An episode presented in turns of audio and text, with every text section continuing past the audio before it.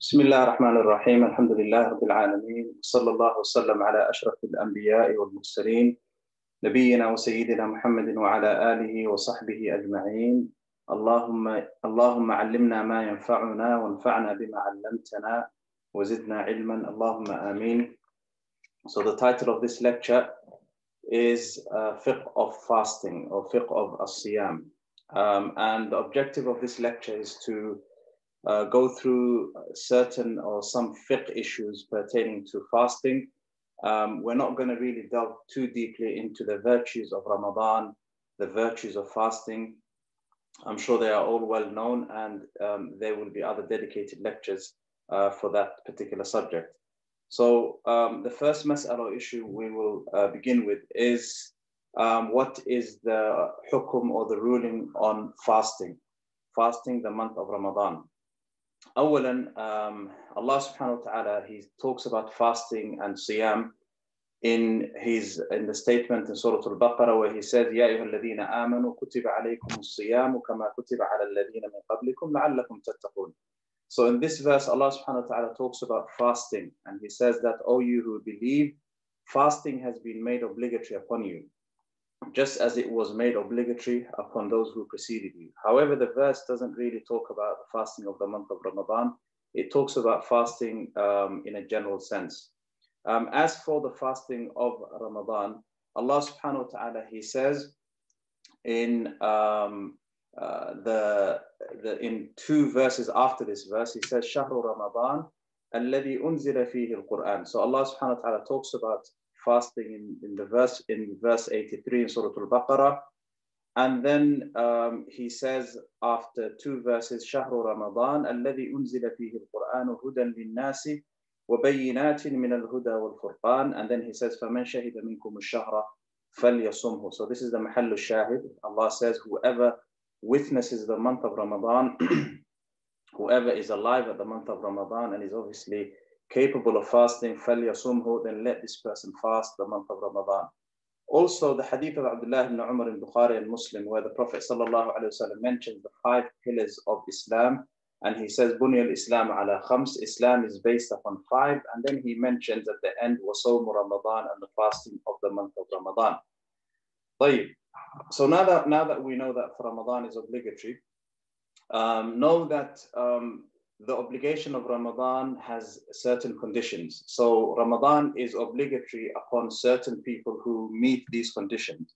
The first of these people is um, the person who is a Muslim. So Ramadan is only wajib and obligatory upon the person who has al Islam in their hearts. Um, that doesn't mean that the disbeliever isn't uh, punished or isn't sinful for not fasting the month of Ramadan. Of course, they are. But if they were to fast while being upon a state of disbelief, then their fasting would not be um, accepted from them.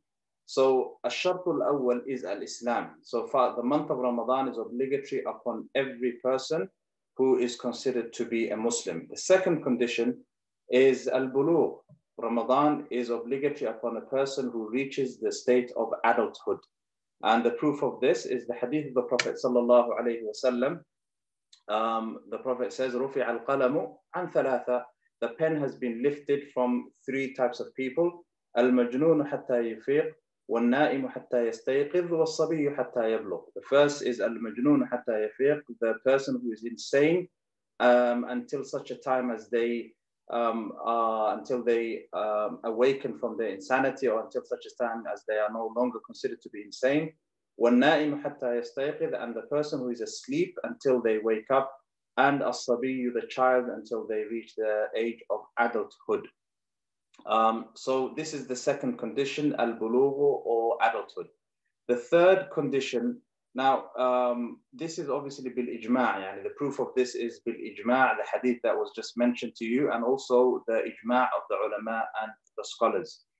Um, the however the Salaf and the Sahaba Ridwanullah ta'ala alayhim used to encourage their young ones to actually fast, even though they hadn't reached the age of adulthood and fasting wasn't considered to be obligatory upon them, they would um, encourage their young ones um, to actually fast. Um, and this was something which was a sunnah of the Sahaba and our righteous predecessors. Um, the third condition is um, that the person who fasts must have must be of sound mind and intellect, al-aql. Um, and obviously the proof of this is the hadith that we just mentioned. رفع القلم عن ثلاثة المجنون حتى يفيق. The pen has been lifted from three types of people, and one of them being al-majnun, the one who is considered to be crazy or insane until um, they are no longer considered to be insane. The fourth condition for fasting the month of Ramadan to become wajib and obligatory upon a person is al-qudra. So the person has to be capable. They have to actually have istita'a and capability to fast the month of Ramadan. Um, and the proof of this is the hadith, or is the verse um, in Surah Al-Baqarah. Allah subhanahu wa ta'ala says, لا يكلف الله نفسا إلا وسعها. لا يكلف الله نفسا إلا وسعها. Allah subhanahu wa ta'ala does not burden a soul more than it can bear. Um, so that's basically the conditions of fasting the month of Ramadan. The next issue we move on to is um, when does uh, the fasting of Ramadan itself become obligatory in terms of yani, we know that it becomes obligatory, obligatory and wajib upon a person who um, has those conditions that we mentioned. But generally speaking, mata yathbutu Ramadan. When does Ramadan actually enter? How do we know when the month of Ramadan actually has entered? So the answer to this question is that we know that the month of Ramadan has entered from two in two different ways. The first is biru'yatil hilal, um, when the crescent moon is sighted, when the moon of Ramadan is sighted. And the proof of this is the verse in Surah Al-Baqarah, Allah subhanahu wa ta'ala says, فَمَنْ شَهِدَ مِنْكُمُ الشَّهْرَ فَلْيَصُمْهُ Whoever witnesses the month of Ramadan, فليصمه يعني let this person fast واللام هنا طبعا للوجوب and this is obviously an obligation also the prophet صلى الله عليه وسلم he said إذا رأيتموه فصوموا وإذا رأيتموه فأفطروا if you see the crescent of Ramadan then fast and if you see the crescent of uh, Shawwal then break your uh, fast um, so there is a sub issue which um, many Muslims nowadays actually engage in and which keeps coming up every every year uh, really, which is um, do all of the Muslims, does all of the Ummah, do, do we all have to fast at the same time? Do we all have to begin fasting the same time? Which means that the East, the Muslims who are living in the East and the Muslims who are living in the West do they all have to begin the month of Ramadan on the same day? The answer to this question is no, they do not have to. It's actually impossible for them to begin the fasting of Ramadan at, on the same day because obviously because of the fact that they live in different time zones.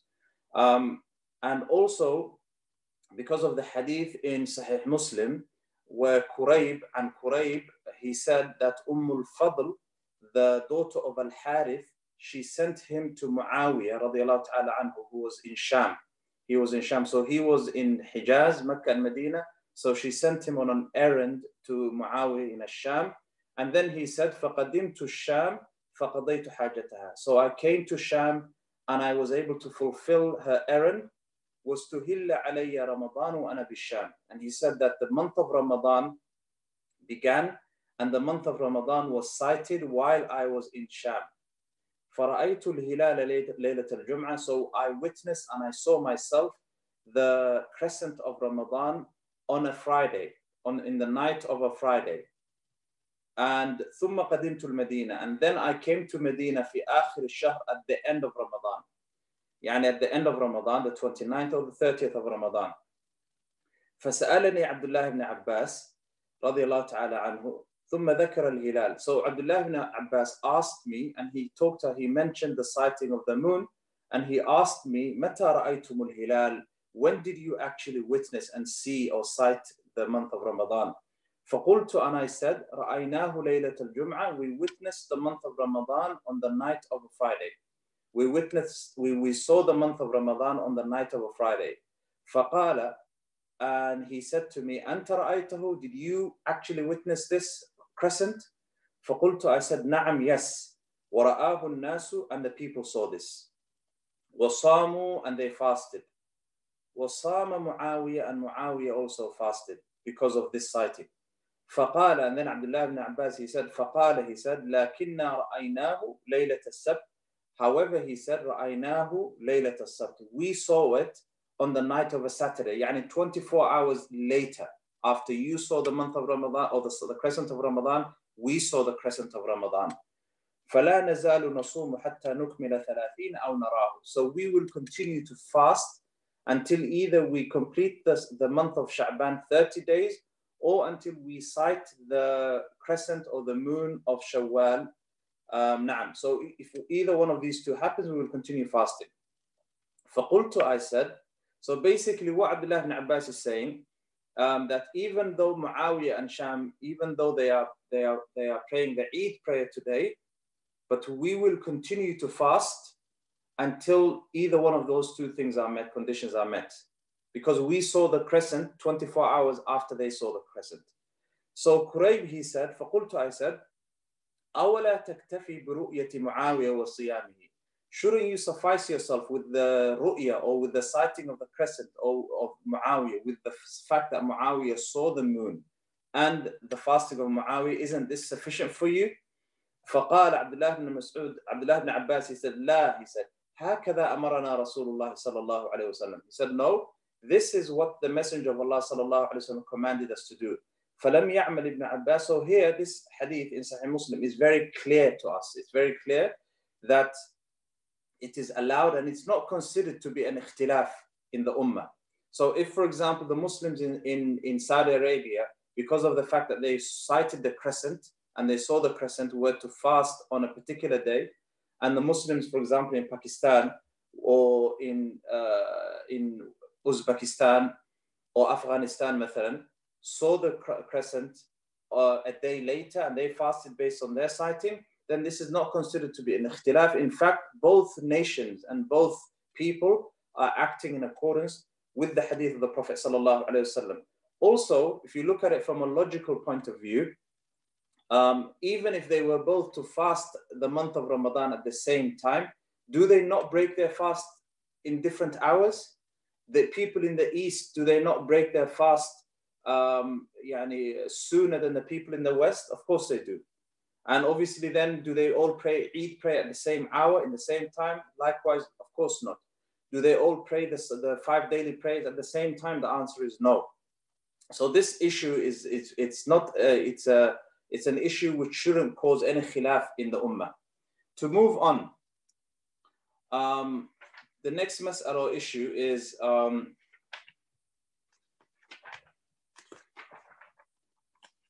is the fasting of uh, people known as Ahlul A'dhar wa Fitarun.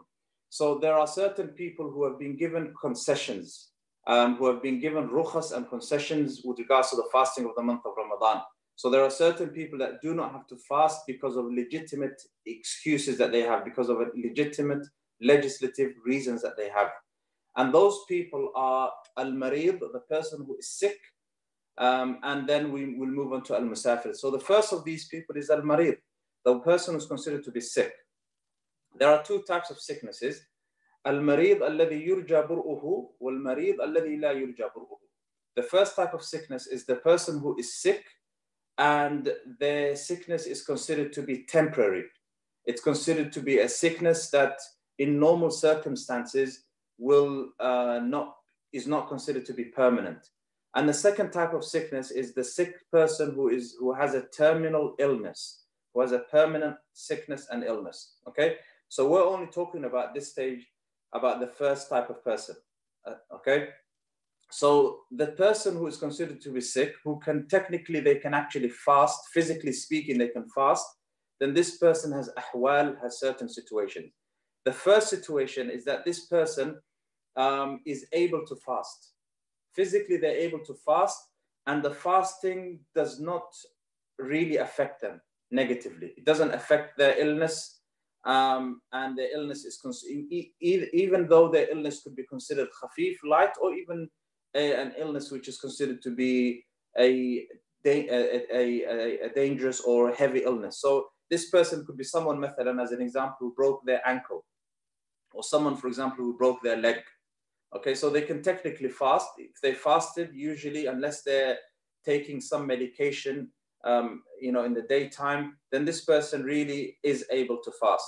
So the scholars, they say that this person, it is obligatory upon this person to fast. It's wajib upon this person who's considered to be, technically they're considered to be sick, but it's considered wajib upon this person to fast. The second situation is the sick person who can fast, but the fasting is heavy upon them. It's really difficult upon them to fast, but really they can get across the line and they can actually fast. So the sunnah for this person is that um, the sunnah is for them to break their fast and it is considered makruh and disliked for this person to fast. And the proof of this is the, is the statement of Allah, يُرِيدُ اللَّهُ بِكُمُ الْيُسْرَ وَلَا يُرِيدُ بِكُمُ الْعُسْرَ Allah subhanahu wa ta'ala wishes ease for you and He does not wish for you any hardship.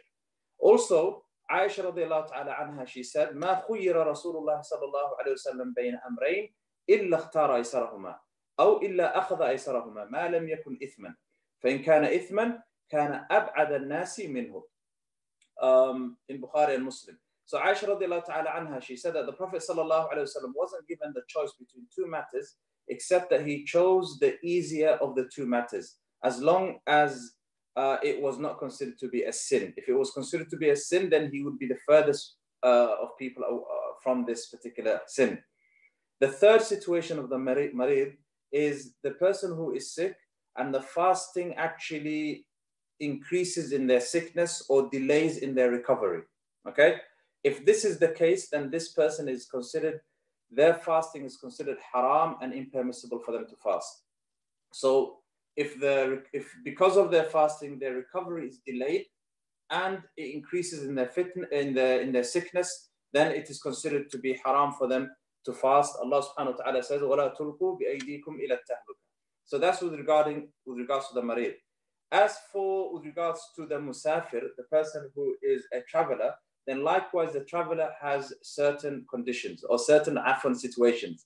The first situation is um, the traveler who is while in the state of traveling, the whether they fast or not, the fasting doesn't really change the physical condition whatsoever. It doesn't affect them. So to them, it's considered the same. They consider whether they fast, you know, whether they fast or not, it's still the same to them. It doesn't change the uh, the, the the hardship of or the burden of, of the travel. Okay. Um, so for this person, it is better for this person to fast. Okay, because if they fast, then it is asra'u, as the scholars they say, asra'u li ibra'i dhimma. It means that um, it is because of the principle that they are, by fasting, they are removing the burden of responsibility from themselves as quickly as possible. So they don't have to make up any days. So for this person, it is better for this person to fast. But if they were to break their fast because of the traveling and they were to, were to take this concession, then they would not be considered to be sinful. So this is al, um, this is basically al uh, al halatul ula, the first situation. The second situation is that one of the two is easier for them. Yani if yani if fasting is easier for them, then um, it is better for them to fast. If breaking their fast while traveling is easier for them, then it is better for them to break their fast. Um, And the proof of this is, is the hadith of, of, of Abu Sa'id al-Khudri radiallahu ta'ala anhu in uh, Fath al-Bari Abu Sa'id al-Khudri, he said that while, when we used to travel with the Prophet wasallam in certain expeditions, some of us would fast and some of us would break their fast. And whoever broke their fast um, would, would not be considered to be have done anything wrong, and whoever fasted would not be considered to have done anything wrong. The third and final, uh, the third situation of the musafir is that basically the musafir, the person who's traveling, the fasting is actually yashuk alayhi is, is difficult for them. Um, however, the fasting doesn't really um, cause them to لا يتضررون يعني it doesn't harm them. It's difficult upon them, but it doesn't harm them. Okay, um, and the, the the hukum of this person is that this person it is better for them to actually break their fast. It is better for them to break their fast because of the hadith of Jabir ibn Abdullah radiallahu ta'ala anhu he said, كان رسول الله صلى الله عليه وسلم في سفر The Prophet ﷺ was once um, traveling with his companions and he saw ziham and he saw a crowd of people. وَرَجُلًا قَدْ ظُلِّلَ عَلَيْهِ And he saw them shading a person. And then the Prophet ﷺ, he said, مَا هَذَا What is this? And then they said, فَقَالُوا They said, صَائِمٌ This person is fasting. And the Prophet ﷺ, he said, لَيْسَ مِنَ الْبِرِّ الصَّوْمُ فِي السَّفَرِ It is not considered to be from righteousness and piety to fast while traveling. So the ulama, they deduced from this ruling that um, if the traveling person is in this, the state of this person, or if the traveling person or the traveler is um, and it fasts, and because of their fast, they become physically weak, and the fasting, um, you know, affects them physically so much so like that, like you know, they become actually ill. Then um, it is not; they're not considered to be upon piety, as the Prophet sallallahu said, and they should take the rukhas of Allah subhanahu wa taala, as the Prophet sallallahu alaihi wasallam said, "Inna Allah yuhibbu an tu'ta rukhasuhu kama yuhibbu and tu'ta azaimuh. Indeed, Allah subhanahu wa ta'ala wishes and, and loves that you, uh, you, you observe and you, you, you, you act upon his concessions, just like you act upon um, the, his obligatory commands. The fourth condition of the musafir is that basically the, uh, the musafir or the traveler is when you know they fast and due to their fast they become physically sick. So the first, the third condition is that they don't actually become physically ill, ill they become weak. The fourth condition is that um, the fasting actually affects their physical health. Then in this situation, it becomes haram for them to fast. We move on to the next mas'ala issue, which is the issue of the ha'id and the nufasa. If a woman is menstruating, then it is haram for her to fast. Okay, and this the proof is the hadith of Aisha radiallahu ta'ala anha, and Abu Sa'id al-Khudri, Bukhari Muslim. It is haram for her to fast. Likewise, if a woman is in her postnatal bleeding, in a state of nufasa, then it is also haram and, and impermissible for her to fast. The next mas'ala issue is what is the ruling on a person who has broken their fast due to a legitimate excuse, due to a legitimate reason, and then in the daytime of Ramadan, this reason or this udhr disappears, is no longer present. An example is, let's say, for example, a woman is menstruating and she wakes up for Fajr, obviously in a state of haid. So obviously what fasting is haram for her, she can't fast. And then at dhuhr time, she becomes pure. The, the, what does she do? Is she allowed to continue to eat and drink? Or does she observe uh, the sanctity of that day and basically refrain from eating and drinking? Although obviously she will, that day will not be counted for her as a day of fasting. Another example is, for example, the traveler, the person who broke his fast while he was traveling, then he comes in and he, he, he, he or she reaches their destination, their watan and their baladul iqama. They reach their destination. And um, in dhuhr or in the daytime of Ramadan, do they continue eating and drinking just like they were doing while they were traveling? Is this allowed for them to do? Or should they stop eating and refrain from eating and drinking or engaging in any, any halal act, like such as having relations with their spouse um, out of uh, respect and uh, because of the sanctity of that day? Okay, the answer to this question is that uh, the simple answer is yes, they can continue eating and drinking. And the proof of this is the hadith of Abdullah ibn Mas'ud radiallahu ta'ala anhu. Abdullah ibn Mas'ud, actually it's not a hadith, it's an athar by Abdullah ibn Mas'ud. He said, this is the statement of Abdullah ibn Mas'ud, he says, Man akala awwal al-nahar falyakul. Whoever eats and drinks um, in the beginning of the day, then let him eat at the end of the day. Okay, so this is the proof. So this person is allowed to to to eat and drink um, on that day because obviously they have a legitimate excuse and reason. Just because that reason and that excuse has disappeared, that doesn't make it haram for them to actually continue eating and drinking. So the principle is if you've start if the day of Ramadan or the day of fasting has started for you and you have a legitimate reason and excuse to break your fast at the beginning of Ramadan, at the beginning of the fasting day, then you and that excuse departs or leaves or becomes non-existent in the middle or throughout the day or after you know in the middle of, of the day of Ramadan, then you can you're allowed to continue eating and drinking. The next issue is what is the ruling on the fasting of the pregnant lady, the pregnant woman, and the woman who is in her uh, uh, breastfeeding phase, or she, the woman who's, who's basically uh, nurturing her child and basically breastfeeding her child. The ulama are all in agreement that it is allowed for these two, two women to break their fast. It is allowed for these two women to break their fast. However, um, they have to basically make up this fast. And they to make up this fast, there are certain ahwal or, or situations that basically affect these types of women uh, depending on their intention and depending on the reason why they broke their fast. So listen very carefully, okay? So the qaida principle is it is allowed for them to break their fast. The pregnant woman and the woman who is uh, breastfeeding, it is allowed for them to break their fast. As to, with regards to the qada and the making up of that fast, then there are certain ahwal, there are certain situations, and these situations are based upon their intention and their niyyah.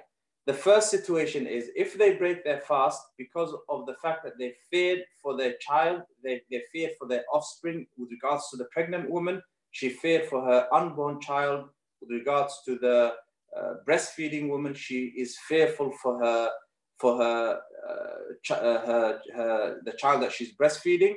Then, if this is the case, they break their fast. Okay, they they break their fast, and there is no expiation upon them except basically the fact that they have to make up those days that they have broken their fast. This proof is the verse فَعِدَّةٌ مِّنْ أَيَّامٍ أُخَرَ. This is the first situation. The second situation is if they feared for themselves and they feared for their children, okay, then they break their fast and they um, have to basically also um, make up those days, just like the first situation. The third situation is if they only fear, they don't fear for themselves, for their health, but they fear for their children only, then um, the, it's similar to the first two situations. They have to basically break their fast and they make up those days and there is no expiation. So those three situations are pretty much the same. So just basically, there's different, yeah, there's slight khilafat that I'm, um, uh, intentionally intentionally neglecting here, not mentioning them for a very good reason because um, you know there's no um, uh, it's not the right time and the maqam to mention them, but as a general rule of thumb, if a woman is breastfeeding or she is in a state of um, um, يعني she is uh, hamil or pregnant, um, then she um, she is allowed to break her fast but she basically has to make up those days afterwards. The next mas'ala is the fasting of the person who is ajiz, the person who is ajiz. The ajiz is the person who's physically incapable. This ajiz is usually because of kibar, because of old age. So if a person, for example, is ajiz, is incapable because of old age, then this person is categorized into two different categories. The first category is a person who is ajiz or incapable of fasting due to old age, but also this person has become like senile, has this person has become mentally incapable. They have method and they may have Alzheimer's method, or they may have dementia method, or they may have they may not be considered to be of sound mind. If this is the case, then this person fasting is not obligatory upon them in any way, which means they don't have to make up uh, they can obviously eat and drink, and they don't have to make up any days, and the, the people that are responsible for them do not have to fast on their behalf after their death. Okay, so this is the first category of, of person. The second category is a person who is considered to be old, who is ajiz, is incapable, and they are very old, but they are of sound mind. Okay, of sound mind. Right? This is the sec- this is the second category of, of the old person who is considered to be ajiz. This person um, doesn't have to fast. Fasting, the obligation of fasting is removed from them. However, they have to feed on for every day that they break their fast. They have to feed a miskin, a poor person, they have to feed that poor person a, an equivalent amount of nisfu sa', uh, which is like a, half, a, kilo and a half of the uh, the customary food of the land of that people, such as rice, such as dates, barley, wheat, whatever. And to make matters simple, they just have to basically feed a poor person, one poor person, for every day that they break their fast. So that they just feed them a, a something that will that is considered uh, enough food um, for them to last one sitting يعني in, something that will fill them up in one sitting and this is خروجا من من من أي خلاف um, that's with regards to the pope the old person who is considered to be very old um, there's also another type of ajiz which is a person who is um, مريض مرضا لا يرجى a person who is مريض a person who is sick a sickness that um, sickness that is considered to be um, a, a, permanent sickness, or basically this person eh, has a clinical um, diagnosis, a clinical illness. It could be cancer, or they could be under, doing chemo, chemotherapy or any of those types of illnesses, which basically cause the person to become extremely weak and terminally ill. This person, or likewise, they don't have to fast. Fasting is removed from them. The obligation of fasting is removed from them, but they have to feed a poor person for every day that they break their fast. And the it'am is obviously, as Allah subhanahu wa ta'ala says, وَعَلَى الَّذِينَ يُطِيقُونَهُ فِدْيَةٌ طَعَامُ مِسْكِينٌ And as for those who are ajiz, those who are incapable of fasting, then they have to pay a fidya. And this fidya, this expiation is ta'amu miskin, is the feeding of a miskin. And the sunnah has clarified to us that this ta'amu miskin, the miqdar of this it'am is what's known as nisfu sa' or about a kilo and a half um, of um, the customary food of that particular land. We move on to the next mas'ala, which is al-mufattiratu wal-qada. al-mufattiratu wal-qada, which is basically what are the um, what are the mufattirat? Yani? What are the those things that break a person's fast and those things that cause a person to make up um, their, the, uh, that particular fasting day.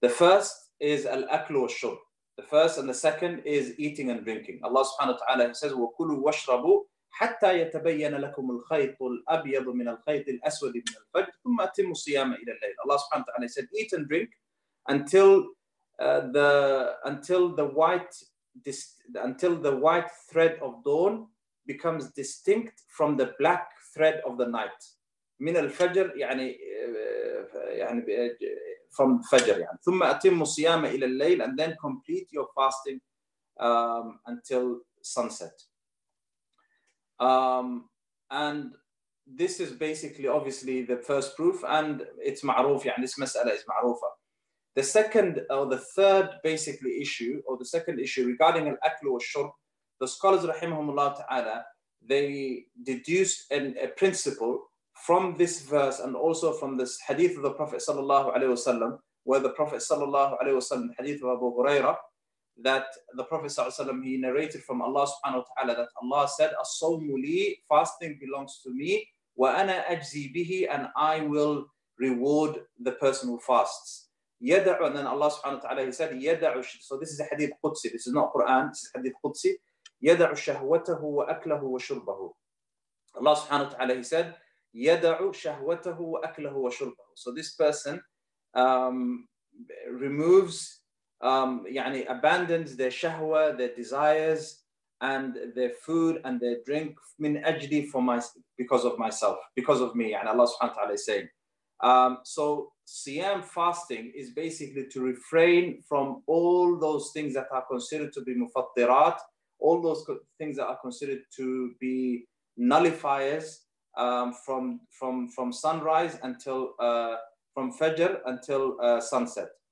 Um, now, and the ulama, they deduce from these principles or these um, um, certain masail or certain issues. We'll, we'll, we will mention some of them, which is basically that any, any, any object or any um, anything that enters a person's digestive system um, that causes this person that is considered to be a nutrient or a vitamin or an energy method, anything that gives a person energy, causes the person to break their fast. So as an example, if you look at, for example, what's known as a tahamil, yani suppositories, um, suppositories that are basically inserted into the rectum, or for example, in the case of women, into their private parts, um, then these suppositories are two types Suppositories that are basically nutritional or that contain vitamins or contain anything that gives the person energy. If that's the case, then these suppositories basically break the person's fast. If they, these suppositories are just for medical reasons, but they don't do any of the above mentioned things, then in this case, these suppositories do not break the person's fast and they are غير مفطرة. طيب. The next mas'ala is what about if a person vomits? Um, if a person vomits intentionally or causes themselves or induces vomit, then this breaks the person's fast. But if, it, if the person doesn't induce any vomit and the person is overwhelmed um, and they vomit unintentionally, they look at something that they consider to be method and uh, disgusting or something that they consider to be يعني, uh, something that causes them to vomit, then this person doesn't have to break, uh, doesn't break, this doesn't actually break their fast. The Prophet sallallahu alaihi wasallam he said in hadith of Abu Huraira, "Man dhara'ahu al-qay falaysa alayhi qada." Whoever is overwhelmed with because of vomit, um, يعني فليس عليه قضاء, then they don't have to make up any days. ومن استقاء عمدا فليقضي. Whoever induces vomit, um, then they have to make up uh, those days. This is in in Musnad al-Imam Ahmad and Abu Dawud. Also, the next issue um, with regards to those things that break a person's fast is al-hijama. Regarding the hijama, the asl is the hadith of the Prophet sallallahu alaihi wasallam is the hadith where the Prophet sallallahu said, "Aftar al-hajim wal-mahjum."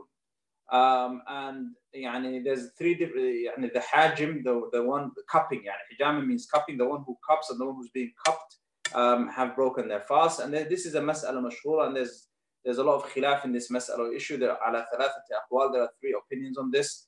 The first opinion is that it uh, hijama or cupping breaks a person's fast. The second, it doesn't break their fast. The third opinion is that it is considered to be makruh and it is considered to be disliked.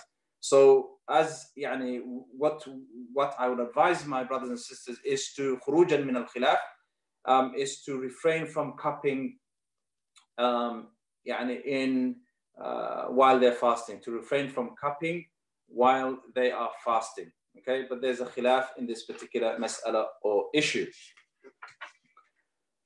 Um, the next mas'ala is ejaculation. Um, if a person, um, there are two types of, obviously, ejaculation is a uh, because of sexual arousal.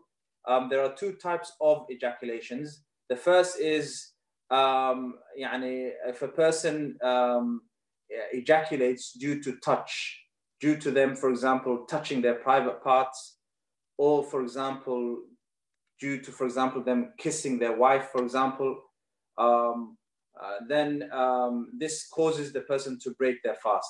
And in this particular qism, the scholars, rahimahumullah ta'ala, they add what's known as al-istimna, which, which is a masturbation, um, which is a, when a person basically causes themselves uh, causes through their own actions to basically um, ejaculate. This is obviously haram and impermissible. However, if this happens while a person is fasting, then this has this person's fast is broken. This person has broken their fast.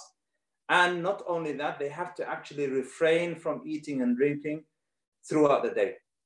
So they won't be rewarded or they won't they cannot reward themselves or they cannot basically have used as a concession rather that's the right word use as a concession the fact that now they have committed this sin, that this day isn't counted for them. So that means they won't be uh, rewarded. So they'll just go continue eating and drinking.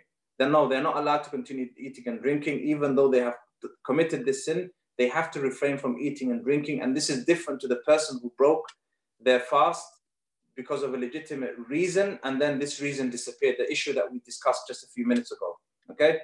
Um, so this is the first type of ejaculation. Ejaculation due to touch, due to looking, due to, for example, even hearing, um, due to um, kissing Um, this causes basically a person to break their fast. The second type of ejaculation is if a person touches a um, a woman يعني touches مباشرة المرأة بالفرج if a person touches a woman's private parts then this basically causes touches a woman's private parts with their private parts then this causes the person to break their fast even though there is no ejaculation so if for example penetrative uh, sex for example or a person has sexual relations with their wife but they do not actually nothing comes out of them um, then this person is obviously this person has committed an act or major sin and um, the fast is broken. And the proof of this is obviously the, verse. Um, if you go back to the verse in Surah Al-Baqarah, verse 187, If you go back to that verse, that is the evidence and the proof. Also, the hadith of Abu Hurairah radiallahu ta'ala anhu, um, in Bukhari and Muslim, when a man came to the Prophet sallallahu alaihi wasallam and he said that I have uh, halaktu, I have destroyed myself. And the Prophet asked him wasallam what he meant, and he said, I had relations with my wife in Ramadan. And the Prophet sallallahu alaihi wasallam he made, he told him the expiation and how to expiate this particular sin, uh, al tartib, which we'll get to in a minute, inshallah. So if a person has relations with his wife in the month of Ramadan, or afwan, in the daytime of Ramadan, not in the month of Ramadan, in the daytime of Ramadan, then this person, first and foremost, they have to make tawbah and they've fallen into a major sin. This is the first thing. The second thing is that they have to make up that particular day. And the third thing is they have to fast two consecutive months. Okay? So they have to fast two consecutive months. Um, tawali. Um, if they are unable to fast two consecutive months, then they have to feed 60 poor people. طيب. The next mas'ala is we've, we've spoken about things that are that break a person's fast. We've so, spoken about things that break a person's fast. Um, so when does a person have, when does it actually, when if a person falls in, into these nullifiers or into these mufattirat, these things that break a person's fast, um, this person has to be in a state of method, this awareness. So this person has to be in a state of awareness. So this person, in order for that, their fast to be actually corrupt and invalidated, the first thing is this person has to be a person who's dhakir, person who's in a state of awareness and, and not in a state of forgetfulness. So if a person eats and drinks um, in the daytime of Ramadan while they are in a forgetful state, then there is nothing upon them if a person, مثلا, um, uh, has relations with his wife in the daytime of Ramadan and they've totally forgotten, yani totally they've forgotten that it's Ramadan, then there is nothing upon them. Okay, that's the first, uh, uh, the first state. The second is the person has to be in a state of ikhtiyar. The person has to be in a state where he is, he or she is in control of their own bodies, or they are aware, they are considered mukhtarin, they are they have a, a choice in the matter. So, مثلا, if a person is sleeping and while in there they are sleeping, they have a wet, what's known as a wet dream, and then because of this they ejaculate while they're sleeping. Then obviously they're fasting, and then when they wake up, they see wetness on their garments. They see the the garment is wet, مثلا, or the the sheets are wet, مثلا. Then um, there's nothing upon them. Okay, so that's for example, if a person sleeps after Fajr, مثلا, and then wakes up about 9 a.m. مثلا, and they've between that time they've had a wet dream, there's nothing upon them. Okay. Um, now, um, also if the person has to be aware of the ruling or has to know, have knowledge of the ruling. So if a person doesn't have knowledge of the ruling, then there is nothing upon them. If they're ignorant of this particular ruling, then there is nothing upon them. But once they are aware and once they have knowledge, then they have to act in accordance to it. Then we move on to some of the sunan of fasting. Some of the sunan of fasting include مثلا as-sahur, to the pre-dawn meal. The Prophet sallallahu alaihi wasallam he said تسحروا فإن في السحور بركة. تسحروا uh, يعني eat your pre-dawn meal for indeed there is blessings in them. And the Prophet sallallahu alaihi wasallam he said that the difference between us our fasting and the fasting of the people of the book is akalat suhoor is the pre-dawn meal. And also the Prophet, and from the sunnah of fasting is to hasten the breaking of the fast. As soon as you hear the adhan or the time of the adhan, um, uh, the sun sets, you break your fast. The Prophet sallallahu alaihi wasallam he said, لا يزال الناس بخير ما عجلوا الفطر that the people are will always be upon khair as long as they hasten in breaking their fast muttafaqun alayh Also from the sunnah of fasting is to break your fast on uh, what's known as al-rutab or um, dates, ripe dates. Um, and if you can't find any dates, then you break your fast with water. And while you break your fast, you say the dua, the, the, the supplication that the Prophet ﷺ taught his ummah, which is ذهب الظمأ وابتلت العروق وثبت الأجر إن شاء الله. ذهب الظمأ يعني our quench, our thirst has been quenched and وَقْتَلَّتِ الْعُرُوقِ uh, the vein, our veins or the veins have become uh, wet uh, يعني وثبت الأجر إن شاء الله and the reward has been affirmed. Also from the adab of siyam, the etiquettes of fasting is to abandon all false speech, to abandon things that are of no concern to you, to abandon obviously backbiting, to abandon sinning, to abandon anything that causes the anger of Allah subhanahu wa ta'ala. The Prophet sallallahu alayhi wasallam he said, "من لم يدع قول الزور والعمل به فليس لله حاجة في أن يدع طعامه وشرابه." Whoever does not abandon the the, the قول الزور, falsehood or false statements, والعمل به and acting in accordance to, to these false statements or sinning generally, فليس لله حاجة then Allah has no need for this person to abandon their ta'am, their sharab, their eating and their drinking. What is the ruling on a person who dies while there are fasting days that they need to make up? So if a person dies and they haven't made up those days in Ramadan that they have uh, broken their fast, whether it's for a legitimate reason or not, whether they were, they broke their fast because of sins or because of an actual reason due to safar, for example, or marad, then what is the ruling on this person? Then this person, la min halain. This person is two types. The first type is a person who after Ramadan, then the excuse or the reason why they broke their fast in the first place is still ongoing, um, such as sickness. They broke their fast because of illness, and after Eid, method, they are still sick. The whole of Shawwal, they're still sick, and then they die afterwards. They die due to because of this sickness or because of a, whatever another reason. Then in that case, then this person there is no sin upon them, and um, no one needs to make up those fasts on their behalf. That's the first type of person. The first, second type of person is the person who had the opportunity to, after they broke their fast in Ramadan, after Ramadan, they became better, and the, the, the reason why they broke their fast was no longer present, but they decided to basically wait a few months, or they became lazy, or for whatever reason, they waited. And in that period, a month or two later, let's say they had five days to make up in Ramadan, and then they died مثلا in Rajab, for example, a few months later, then this person is not considered to be excused. then this person, their awliya and the people that are responsible for them, their next of kin, have to fast on their behalf. Have to fast on their behalf. And the proof of this is the hadith of Buraidah radiallahu ta'ala anha. She said that a man came um, to a, a, woman came to the Prophet sallallahu alaihi wasallam, and while I was sitting with him, and she mentioned, she said that her, my mother died while there was some fasting days upon her. The Prophet sallallahu alaihi wasallam he said to her, "Sumi anha, fast on her uh, behalf." This is in Sahih Muslim. Now, طيب, I'm going to complete um, or أختم بمسائل معاصرة some there are certain some issues that are considered uh, معاصرة. Now, so there are certain issues or masail that basically are considered contemporary issues um, to do with fasting. Um, so the first issue is regarding um, what's known as al-bukhar or what's known as um, uh, what's known as inhalers or asthma inhalers.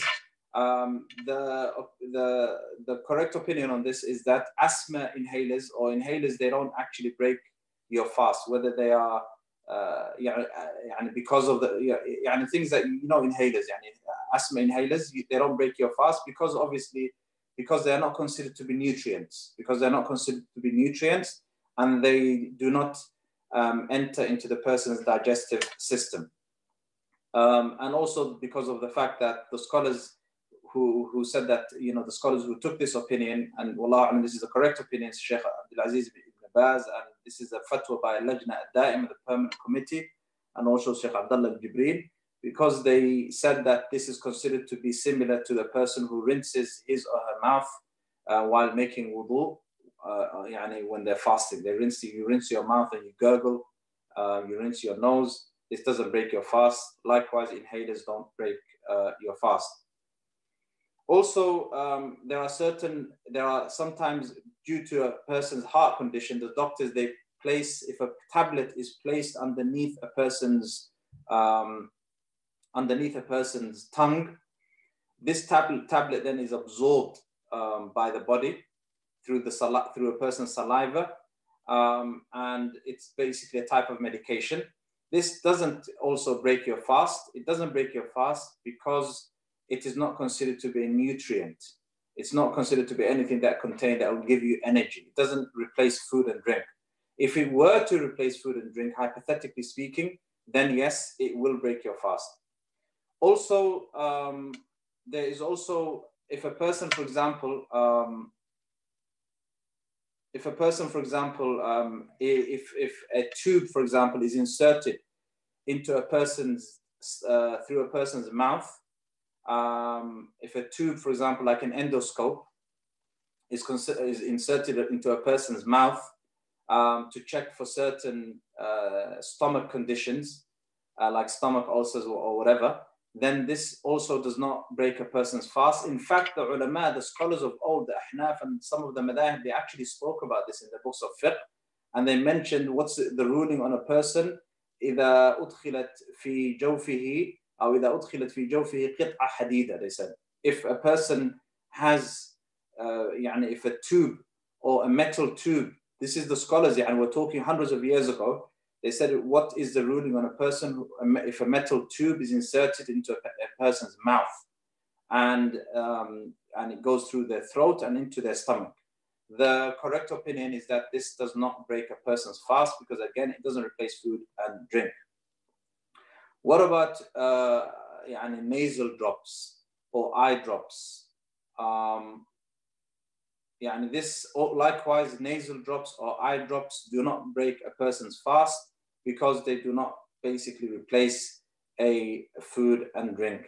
Regarding uh, anesthetics, for example, anesthesia, then if it's partial, um, then it doesn't break a person's fast uh, if it's partial, if this uh, if uh, these anesthetics are given to a person and it's just partial or a type or you know it's it's basically uh, it's just يعني juz'i, then it doesn't break a person's fast. But if it's general and this person obviously goes into a a, a coma, for example, or, or is is يعني, um, is in a state of sleep, for example, or, or uh, is in this condition, then um, if the person is in this state all throughout the day, um, then their fast isn't counted. That day they have to make it up.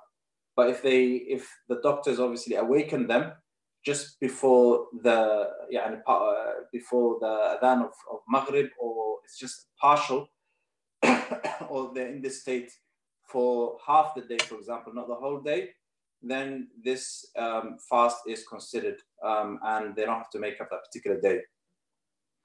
Likewise, eardrops do not break a person's fast. Eardrops also do not break a person's fast, just like we mentioned, eye drops do not break a person's fast. We will stop here, inshallah. Like I mentioned at the beginning, this is, these are fiqh issues and I had to rush through them. Um, and if you have any specific questions regarding what we covered, then please ask away now, inshallah.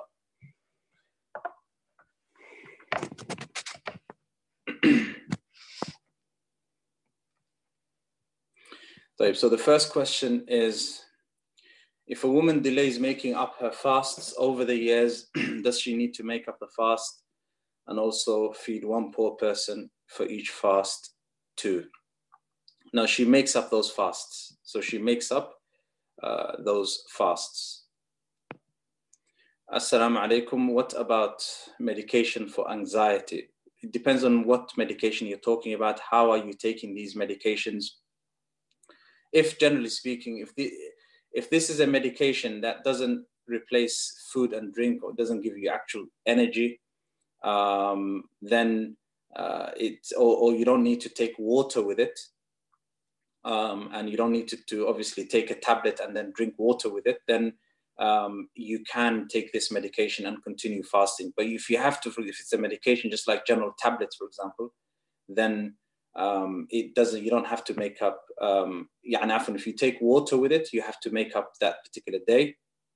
But if you don't need to take water with it, or this medication is administered through injections, for example, or an inhaler, for example, or whatever, for, yeah, then it doesn't break your fast. However, um, if you are able to stay away from this medication and it's something that you can stay away from during the day time of Ramadan, and you take it after you break your fast, then do so. This is better for you to do so. In Turkey, they use technology to give the date of the start in Ramadan in advance. If I'm in Turkey during Ramadan, what shall I do? Shall I start my Ramadan with them? Naam. Naam. So let me just read out the question. This uh, brother is saying in Turkey they use technology to give the date of the start of Ramadan in advance. I'm aware this is an act of bid'ah and not permissible. However, if I'm in Turkey during Ramadan, what shall I do?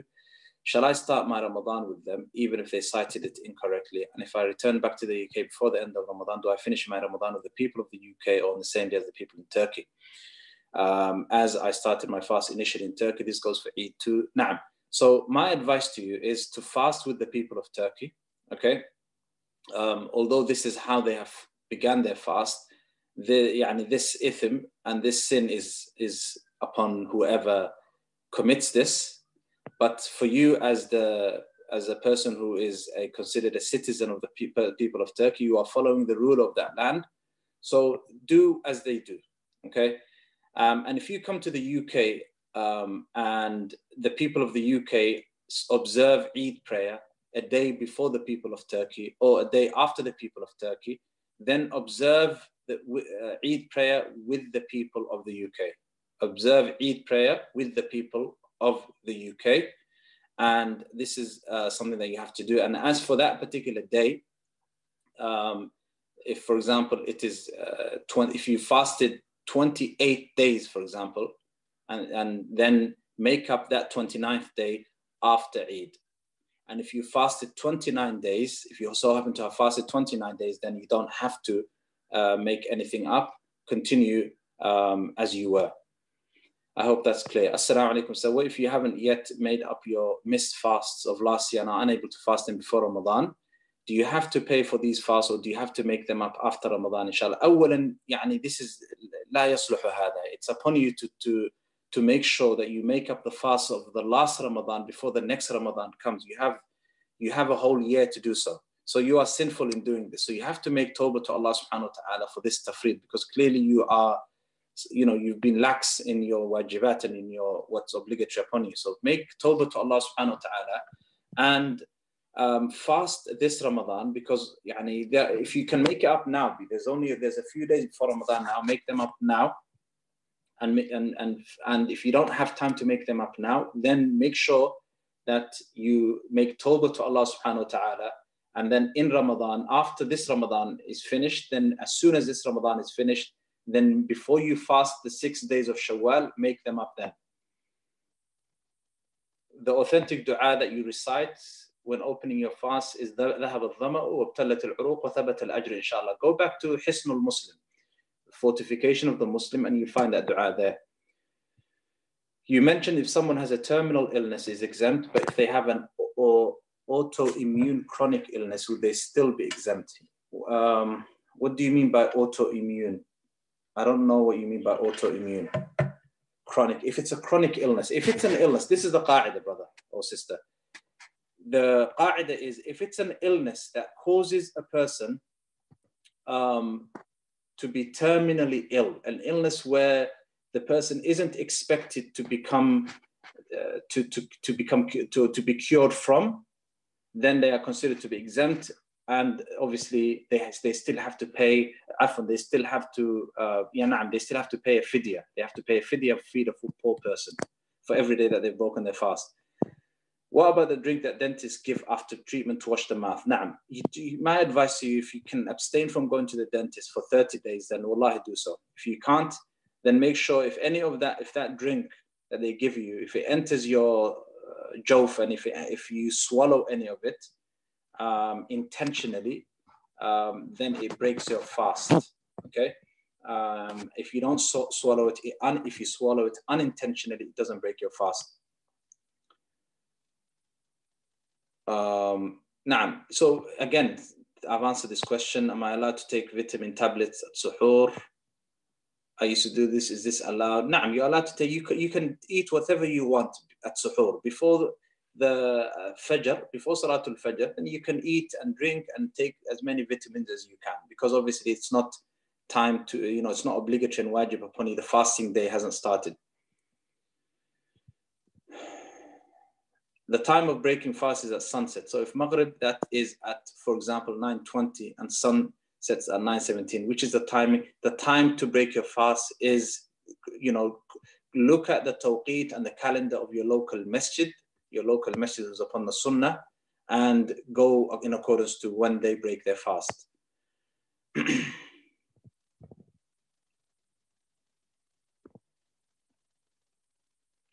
even now, this is a person who's asking about inhalers. Now, it doesn't matter if an inhaler isn't something that replaces food and drink. An inhaler doesn't replace food and uh, drink.